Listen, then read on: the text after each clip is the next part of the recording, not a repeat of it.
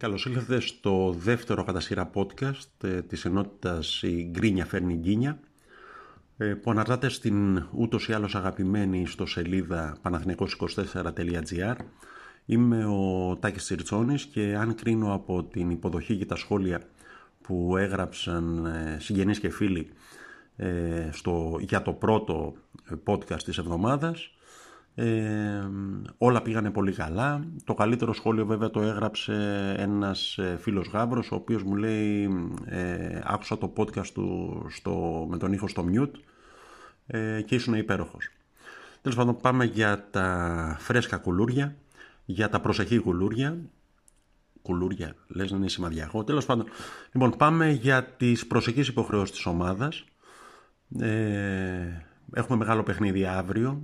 Ε, το ξέρατε, δεν περιμένατε με ένας, το πω δεν είναι αποκλειστικό, ε, με τον Πάοκ στη Θεσσαλονίκη. Ε, ένα μάτς το οποίο σε, είναι το τελευταίο της χρονιάς ε, και για μας. Ραντεβού του χρόνου, μια και δεν έχουμε Boxing Day όπως ε, στην Μεγάλη Βρετανία. Λοιπόν, ας αρχίσουμε από τα αυτονόητα. Ε, δεν είναι καλό για τον Παναθηναϊκό ότι ο Πάοκ έχασε το παιχνίδι με τον Άρη, το προηγούμενο του παιχνίδι.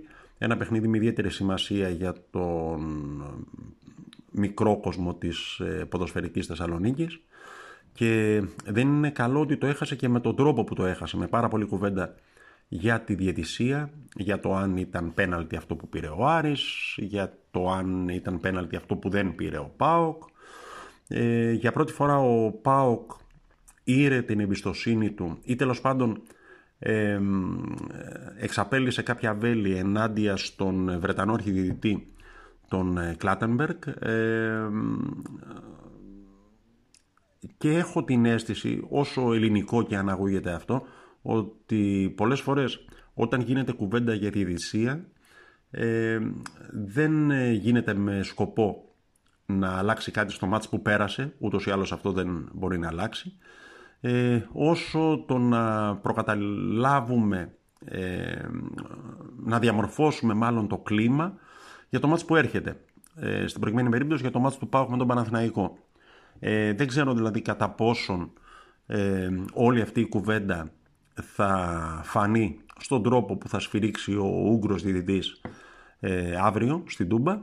Ε, είναι από μια άποψη καλό ότι ο Ούγγρος δεν έχει Ε, παρελθόν ε, στο ελληνικό πρωτάθλημα. Ε, από ό,τι διάβασα, έχει μόνο σφυρίξει μια φορά τον ΠΑΟΚ σε μια ε, αναμέτρηση με τη Slovan Liberec, αν θυμάμαι καλά, στο παρελθόν στην Ευρώπη, όχι στη, στην υπόλοιπη Ευρώπη, να τα λέμε σωστά.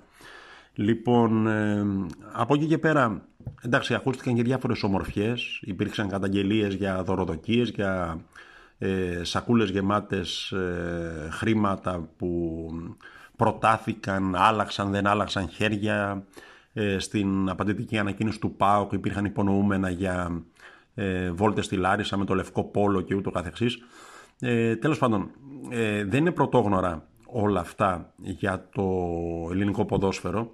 Ε, απλώς κάθε φορά που ακούγονται έχω την αίσθηση ότι ό,τι ομάδα και αν είναι κανένας, Ε, δεν μπορεί παρά να θλίβεται.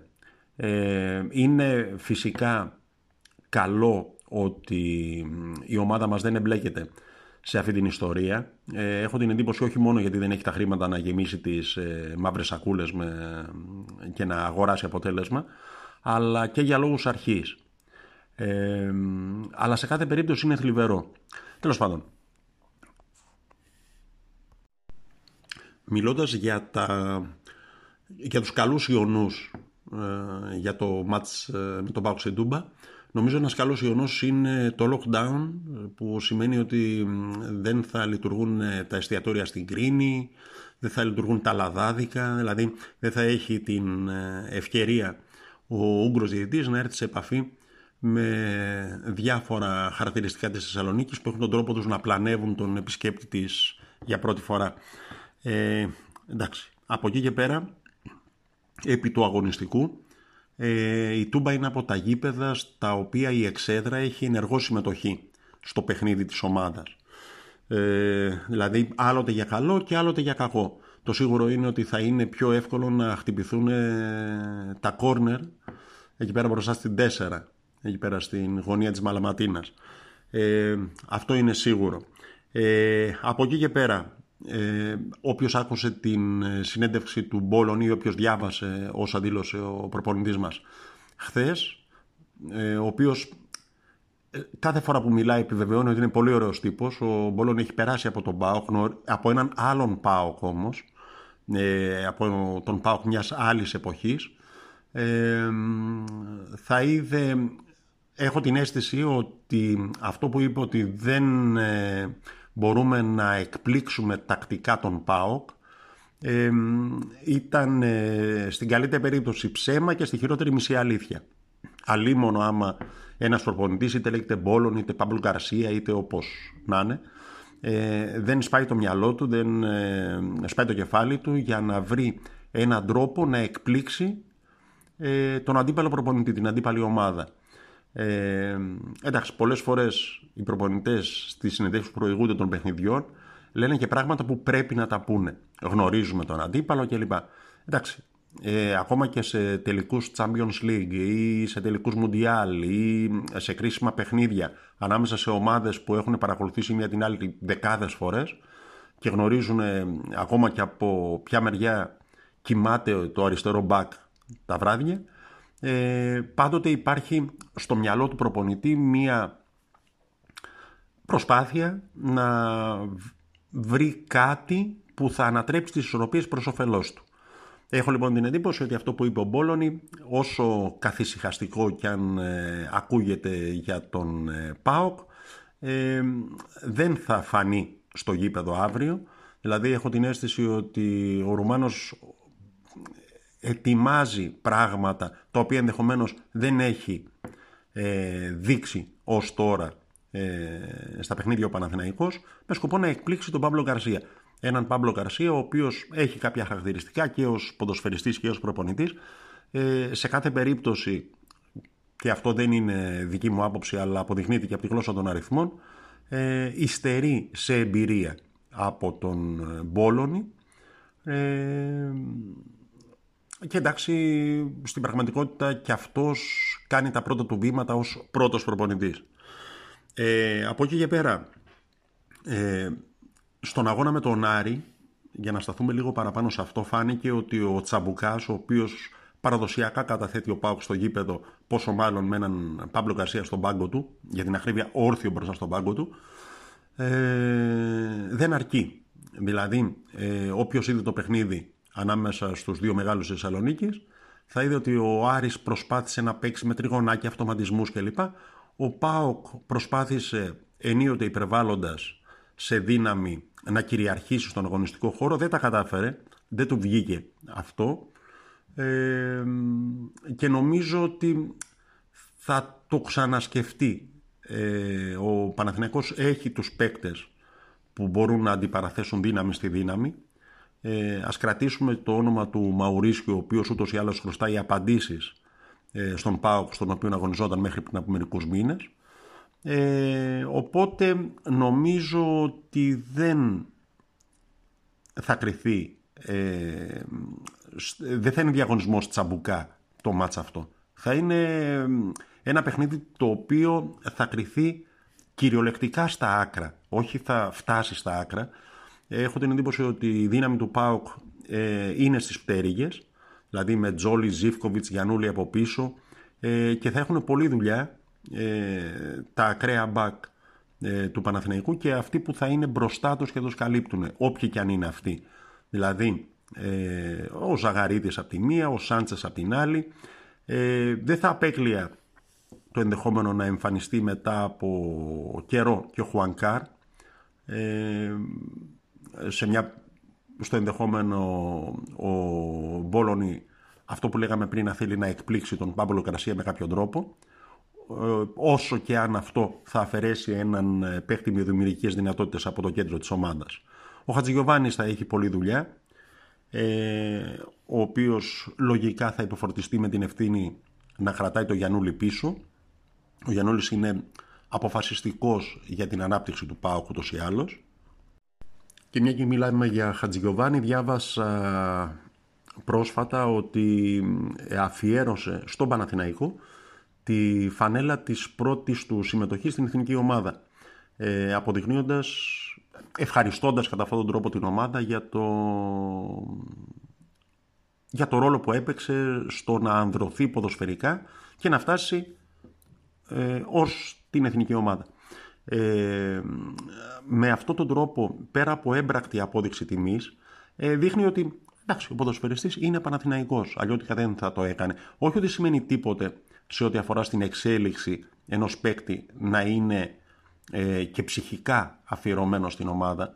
Ένας από τους πιο τίμιους ποδοσφαιριστές που πέρασαν ε, από τις τάξεις του Παναθηναϊκού ουδέποτε πούλησε ο Παδηλίκη. Έχω στο νου μου τον Δημήτρη Σαλπιγκίδη, ο οποίος ε, ε, θεωρώ ότι είναι ένας από τους πιο υποτιμημένους ε, ποδοσφαιριστές, όχι του Παναθηναϊκού, γενικώς στην Ελλάδα.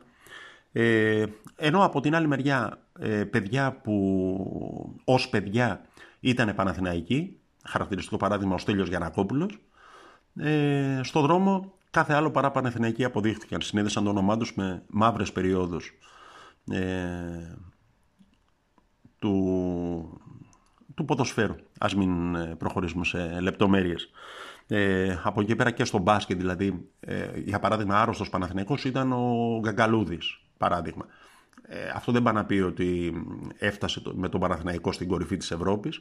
Αντίστοιχα, άρρωστος Παναθηναϊκός ήταν ο Παναγιώτης ο Γαρατζάς, που έπαιζε παλιότερα στο Παγκράτη και ήταν στην δωδεκάδα της Εθνικής το ογδόντα επτά στο Ευρωμπάσκετ. Ε, ο οποίος δεν φόρεσε ποτέ τη φανέλα του Παναθηναϊκού, αντίθετα φόρεσε τη φανέλα του Ολυμπιακού. Και τον πλησιάζαν στον δρόμο ε, οπαδοί του Ολυμπιακού, έχοντας στο νου τους, α, αυτός έχει φορέσει τη φανέλα με τον έφηβο. Ε, και ο Καρατζάς δεν ήθελε καλά-καλά να τους μιλήσει. Τέλος πάντων, ε, μιλώντας για μπάσκετ, τώρα μια και κάναμε αυτή τη σύντομη παρέμβαση, ε, παρέκβαση μάλλον, ε, ήταν σπουδαίες οι εμφανίσεις που έκανε η ομάδα και κόντρα στη Ρεάλ και κόντρα στην Τάλμπα. Ε, μόνο ότι στην πρώτη περίπτωση δεν ήρθε η νίκη, την οποία δικαιούμασταν να έχω τη γνώμη ε, βάσει της εμφάνισης στο γήπεδο. Ε, εντάξει, ασόψονται όμως οι κύριοι με τα γκρι και η δική μας ε, απειρία, αδυναμία, ε, λειψανδρία ε, που εκφράστηκε όταν είχαμε την μπάλα στα χέρια μας δεκατέσσερα δευτερόλεπτα για να λήξει το παιχνίδι ε, και τη δυνατότητα να εκδηλώσουμε την τελευταία επίθεση, μια επίθεση που δεν εκδηλώθηκε ποτέ. Τέλος πάντων, αυτά περάσανε. Ε, πολύ σημαντικό, μια και μιλάμε για μπάσκετ, έστω και επιτροχάδιν, ε, ήταν αυτό που είπε ο Βόβορας για τον Κασελάκη. Ε, τον χαρακτήρισε παίχτη κλειδί στη νίκη επί των ε, Γερμανών της ε, Άλμπα. Ε, δίχως, ε, δηλαδή ενώ οι προβολείς είχαν πέσει στον Παπαπέτρου που έκανε ματσάρα, στον Παπαγιάννη που έκανε επίσης ματσάρα, μία ακόμη ματσάρα, ο προπονητής ομάδας προτίμησε να δείξει ως παίκτη κλειδί ένα παίκτη που ήρθε από τον πάγκο, έπαιξε, ξέρω εγώ, δέκα, δώδεκα, δεκαπέντε λεπτά, όχι παραπάνω, έβαλε επτά πόντους, κάλυψε τον Παπαπέτρου ε, δίνοντάς του ανάσες. Ένας παίκτης που αν μπορεί το επτά δεν πέφτει ποτέ κατά από έξι κόμμα οκτώ. Ε, ένας παίκτης που καταθέτει κάθε φορά που πατάει το γήπεδο ε, ό,τι έχει και δεν έχει. Για να επιστρέψουμε πάντως στα ποδοσφαιρικά και για το παιχνίδι της Θεσσαλονίκης, ένα σημείο το οποίο νομίζω ότι θα πρέπει να προσέξουν τα παιδιά είναι η αποτελεσματικότητα. Δηλαδή, γκολ σαν και αυτό που χάνει ο Μακέντα στο Καραϊσκάκι με τον Ολυμπιακό, γκολ σαν αυτό που χάνει ο Μαουρίσκιο σε... στο ένα μέτρο από το τέρμα που, προσπαθεί, που του έρχεται την μπάλα τέλος πάντων στο στήθος ε, και δεν ε, καταφέρει να τη σπρώξει στο ένα μέτρο στην κενή αιστεία. Ε, αν εμφανιστούν αντίστοιχες ευκαιρίες ε, στην Τούμπα, ε, νομίζω ότι θα πρέπει όλοι να έχουν στο μυαλό τους ε, και λίγο ρέντα ενδεχομένως χρειάζεται ε, για να πάει η μπάλα στα δίχτυα, να γράψει. Έχω την εντύπωση επίσης, πολύ προφητικά όλα αυτά που λέω σήμερα, που έχω σκεφτεί, ότι θα είναι ένα μάτς το οποίο θα κληθεί κάποια στιγμή, δεν ξέρω αν θα είναι από την αρχή, να δώσει και τις δικές του απαντήσεις και ο Καρλίτος. ο οποίος έχει χάσει τη θέση του στη βασική ενδεκάδα από το Μακέντα, κατάλληλος σωστά, κατάλληλος λάθος. Ε, έχω την εντύπωση ότι θα εμφανιστεί στο γήπεδο, ε, δεν ξέρω αν θα είναι από την αρχή, ε, και ότι θα πρέπει να δικαιώσει τη φήμη του killer με την οποία ήρθε στην Ελλάδα.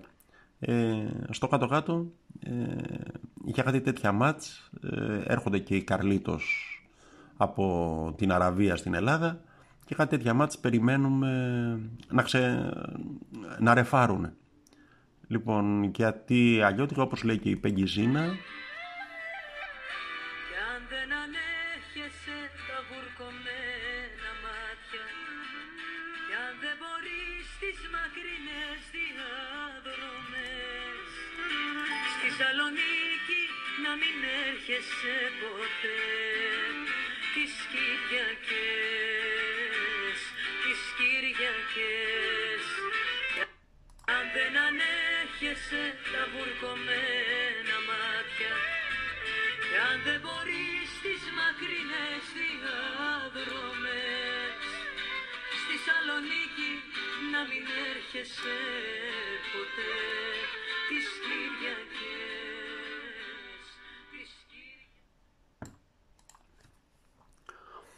Κοντεύουμε λίγο λίγο να ξεχάσουμε τον τίτλο του podcast που λέγεται «Η γκρίνια φέρνει γκίνια», και έτσι για να δικαιώσουμε και το όνομά μας, ένα θέμα το οποίο διαχρονικά συνοδεύεται με γκρίνια ε, για τον Παναθηναϊκό είναι αυτό του γηπέδου.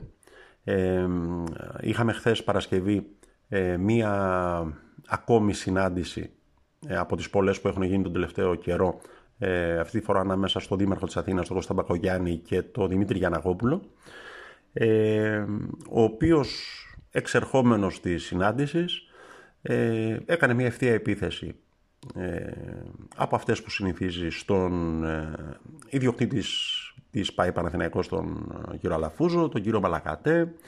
Ε, σε κάποια πράγματα ο Δημήτρης Γιαννακόπουλος είναι πέραν πάσης αμφιβολίας και αμφισβήτησης Παναθηναϊκός, δεν το συζητάμε. Ε, σε πολλά πράγματα που είπε, ε, κανένας Παναθηναϊκός δεν μπορούσε να πει ότι ε, έχει άδικο ή ότι υπερβάλλει ή ότι ε, δεν είναι έτσι. Ή ότι... Δηλαδή, ε, το εμ ο γιου, το περίφημο εμ ο γιου που πρωτογνωρίσαμε στην εποχή του Τσάκα και του Πρίγκιπα, ε, Memorandum of Understanding, ε, μνημόνιο κατανόησης και ούτω καθεξής. Ε, τι είναι, είναι αποτύπωση σε ένα χαρτί της πρόθεσης να κάνουμε κάτι. Παίρνεις το χαρτί και το σκίζεις. Είχε δίκιο σε αυτό. Ε, όπως επίσης δίκιο είχε ότι αν ε, όλα όσα έχουν υποθεί ε, για το γήπεδο του Παναθηναϊκού είχαν μετουσιωθεί σε πράξεις, ε, τώρα ο Παναθηναϊκός θα είχε ένα γήπεδο στη Λεωφόρο, ε, αλλαγμένη, ε, βελτιωμένη.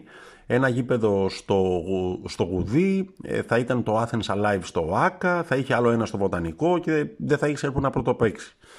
Ε, την τελευταία φορά πάντως που έφτασε κοντά ε, στο να ξεκινήσει η δημιουργία του γήπεδου στο Βοτανικό, θυμάστε ότι μέχρι ανακαλύφθηκαν κορμοράνοι ε, στο ρέμα του προφήτη Δανιήλ.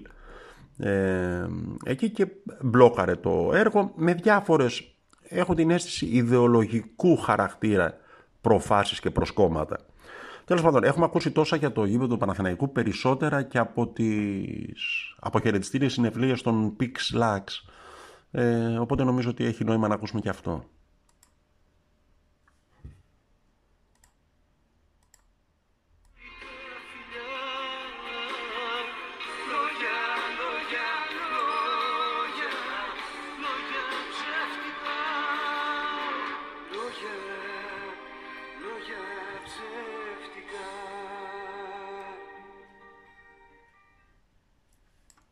Είναι χαρακτηριστικό ότι ε, το μόνο ενθαρρυντικό στοιχείο, θετικό στοιχείο που, βγήκε, που βρήκε να αναδείξει ο Δήμαρχος Αθήνας, ο Κώστας Μπακογιάννης, μετά τη συνάντηση με τον Γιαννακόπουλο, ε, ήταν ε, ότι η ΚΑΕ δεσμεύτηκε ε, να συμμετάσχει στην συνάντηση ομάδας εργασίας τον Ιανουάριο. Ε, δηλαδή, όσο και αν ήθελε να βρει κάτι θετικό να πει, να γράψει, ε, δεν βρήκε παρά μόνο αυτό. Τέλος πάντων, νομίζω ότι θα έχει αρκετά επεισόδια ακόμη το σύριαλ αυτό. Προσωπική μου αίσθηση είναι ότι ε, όπως τα περισσότερα πράγματα κολλούν στο ζήτημα της χρηματοδότησης, ε, και από εκεί και πέρα ε, όλα τα υπόλοιπα είναι δευτερεύοντα, επουσιώδη, δηλαδή το που θα είναι το γήπεδο του μπάσκετ και πόσο κοντά θα είναι και αν τα οικόπεδα κλπ. Εάν υπήρχε, αν είχε εξασφαλιστεί η χρηματοδότηση ε, της κατασκευής του γήπεδου, ε, ήδη θα είχαν πέσει τα μπετά. Ε, δεν θα γίνουμε βέβαια γραφικοί σαν κάτι άλλο, να παρακολουθούμε σε live streaming ε, τον κύριο Μπαντελή από τον Καματερό να καλουπώνει και να λέμε «Α, εντάξει, σηκώθηκε ο πυλώνας στο γήπεδο». Αλλά εντάξει, είναι ένα θέμα από το οποίο ε, εντάξει, έχει κακοφορμήσει στον Παναθηναϊκό. Το συζητάμε δεκαετίες ε, και σίγουρα θα αλλάξει επίπεδο στην ομάδα. Όχι ότι το να έχεις ε, γήπεδο από μόνο του φτάνει για να σε κάνει μεγάλη ομάδα, και ο, πανε, και ο Πανετολικός έχει γήπεδο. Ε, αλλά από την άλλη, το να μην έχεις γήπεδο και να γυρνάς πότε στο ΟΑΚΑ, πότε στη Λεωφόρο, πότε από εδώ, πότε από εκεί, ε, να πληρώνεις για να αγωνιστείς σε αυτό το χωράφι που λέγεται Ολυμπιακό Στάδιο, που το είδαμε και στο παιχνίδι της ΑΕΚ με τον Ολυμπιακό, Ε, και ούτω καθεξής, μόνο καλό δεν είναι για την ομάδα. Μιλώντας για χωράφια και για τηλεοφόρο, ε, διάβασα ότι ήδη έχουν ξεκινήσει έργα βελτίωσης του γηπέδου ε, ε, για το χορτάρι, το οποίο ε, εντάξει, δεν ήταν ακριβώς χαλί όπως είδαμε στο μάτς με τον Παζιάννενα. Για την ακρίβεια ήταν σαν χαλί από αυτά που λένε λαϊκές, ε, ειδικά προς το τέλος του παιχνιδιού όταν είχε πατηθεί.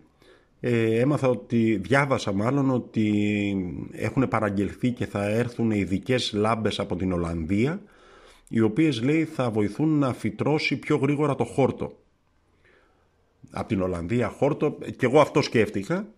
Ε, εντάξει, υποτίθεται στις αρχές του Γενάρη που θα παίξουμε τον Αστέρα Τρίπολης πρώτο μάτς στο γήπεδό μας, ε, θα δούμε μια άλλη Λεωφόρο. Καλά να είμαστε ε, και να τα πούμε. Ε, ας ευχηθούμε να μας κάνει η ομάδα ένα δώρο στο τελευταίο παιχνίδι της χρονιάς αύριο. ε, Ελπίζω τη Δευτέρα που θα τα ξαναπούμε να έχει κάπως κοπάσει και οι ασεβείς, ε, ασεβείς όταν υπάρχουν εκατό νεκροί την ημέρα κοντά, ε, κουβέντα για το πόσα άτομα θα είναι στο Ρεβεγιόν. ε, Δεν ξέρω ποια είναι η άποψη του κύριου Μπαμπινιώτη για το Ρεβεγιόν. Μήπως θα πρέπει να το πούμε τροφοεσπερίδα ή κάτι τέτοιο. Ε, τέλος πάντων, ε, νομίζω θα πρέπει όλοι μας, στο βαθμό που περνάει από το χέρι του καθένα, να επικεντρωθούμε στα πιο σημαντικά. Και αν μιλάμε για Παναθηναϊκό, ε, το πιο σημαντικό είναι το παιχνίδι ε, το αυριανό στην Τούμπα. ε, ήμουν, Είμαι ο Τάκης Τσιρτσόνης, πάλι το ίδιο λέω. ε, Είμαι ο Τάκης Τσιρτσόνης. ε, Στο podcast «Η γκρίνια φέρνει γκίνια» στο παναθηναϊκός είκοσι τέσσερα τελεία τζι άρ, ε, και τα ξαναλέμε σύντομα.